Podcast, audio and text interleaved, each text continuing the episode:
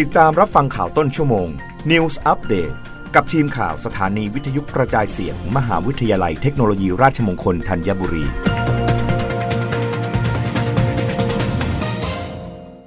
รับฟังข่าวต้นชั่วโมงโดยทีมข่าววิทยุราชมงคลธัญบุรีค่ะ สสว เดินหน้ามาตรการสนับสนุน SME มองธุรกิจยังมีแนวโน้มดีขึ้นในปี 2566 นายวีระพงศ์มาลัย ผู้อำนวยการสำนักงงานส่งเสริมวิสาหกิจขนาดกลางและขนาดย่อม หรือสสว เปิดเผยว่าจากการวิเคราะห์ข้อมูลของสสว เกี่ยวกับสถานการณ์การดำเนินธุรกิจของผู้ประกอบการ SME ในรอบปี 2565 พบว่าธุรกิจ SME เริ่มฟื้นตัวจากสถานการณ์โควิด -19 โดยเฉพาะธุรกิจที่เกี่ยวข้องกับการท่องเที่ยว และสันทนาการ ทั้งเกสต์เฮาส์บังกะโล ร้านขายของที่ระลึก ผับบาร์ ร้านขายเครื่องดื่มแอลกอฮอล์ศูนย์อาหาร บริการจัดเลี้ยง ธุรกิจอีเวนต์ ด้านกีฬา ธุรกิจการขายของมือสอง และธุรกิจให้เช่า ธุรกิจโหราศาสตร์ และความเชื่อสำหรับธุรกิจที่คาดว่าจะยังคงขยายตัวได้ดีในปี 2566 ได้แก่ธุรกิจการขายของออนไลน์ ธุรกิจกีฬา และร้านโชว์หวย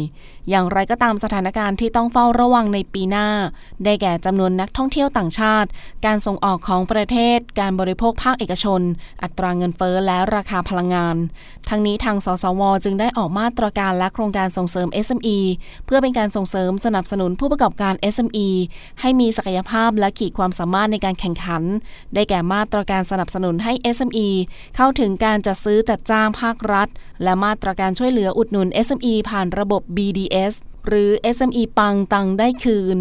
ซึ่งเป็นการอุดหนุนค่าใช้จ่ายแบบร่วมจ่ายให้กับผู้ประกอบการ SME ในสัดส่วนร้อยละ 50ถึง80สำหรับการเข้ารับการบริการกับผู้ให้บริการทางธุรกิจ ในการพัฒนาศักยภาพในด้านต่างๆ ซึ่งเริ่มดำเนินการตั้งแต่กลางปี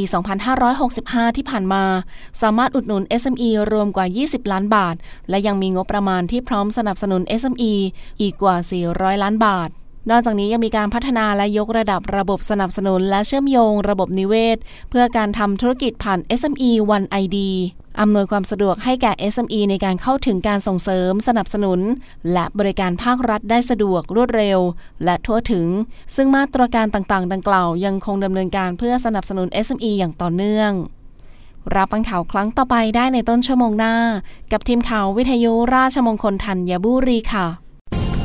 รับฟังข่าวต้นชั่วโมง News Update ครั้งต่อไป กับทีมข่าวสถานีวิทยุกระจายเสียง มหาวิทยาลัยเทคโนโลยีราชมงคลธัญบุรี